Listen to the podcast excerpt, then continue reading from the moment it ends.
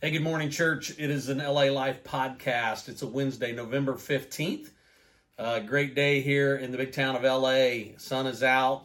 It's one of those beautiful fall, early winter days.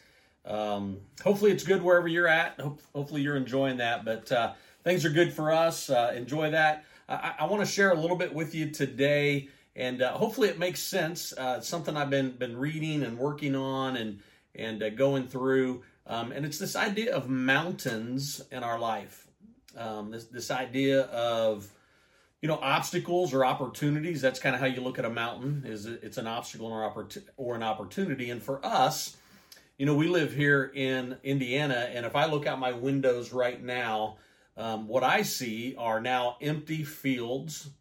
Um, I've got I've got woods that I can see outside my office window, and most of the leaves are coming down. And so it's it's hard a little bit to maybe imagine a mountain, right? Because I have flat ground. Maybe I have a hill at best. Uh, some of you may be able to look out your windows right now and you have a mountain. And so it's not hard to imagine them. But chances are you probably have driven over, you've been somewhere, you've looked at something, and, and you have an idea of what a mountain is.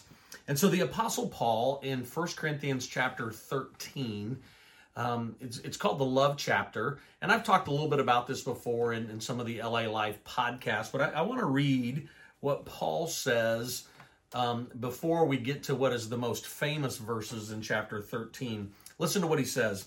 If I speak in the tongues of men and of angels, but have not love, I am a noisy gong or a clanging cymbal. And if I have prophetic powers and understand all mysteries and all knowledge, and if I have all faith, so as to remove mountains, but have not love, I am nothing. Notice what Paul says here. He's not talking about those gifts of being bad gifts. He's talking about that if he doesn't have love accompanying those gifts, then he's nothing. He says, I'm nothing. You know, I'm just a noisy gong, just a clanging cymbal. You know, so I thought about this for a little bit and this idea of mountains. And, and Jesus, I wrote some notes down. Obviously, in the Gospels, Jesus talks about moving mountains, and he, he uses it with the idea of a mustard seed. And he, and he is challenging his disciples and those that are listening. He says, if you have faith just the size of a mustard seed, a mountain could be moved. And so this idea of mountain moving in Scripture is it's accomplishing something impossible in a miraculous way, right? So the Apostle Paul and Jesus talking about their faith, talking about mountains being moved, and then the Apostle Paul ties in this idea of love. And, and and here's really the question. Well, actually, before I ask the question, let me let me go down a few more verses in First Corinthians thirteen. Listen to what Paul says. He says in verse seven, love bears all things, believes all things, hopes all things, endures all things, love never ends. When he says believes all things, there's the faith part of it again. Paul is saying, we have to have faith, as Jesus would say, than the size of a mustard seed. But Paul's saying, if we have this faith that can move a mountain and I don't have any love, I'm nothing. God's something. God's always something. God can do something incredible. God can do something impossible and make it possible. But Paul here is also tying in that we have to have love and faith together to see those mountains moved.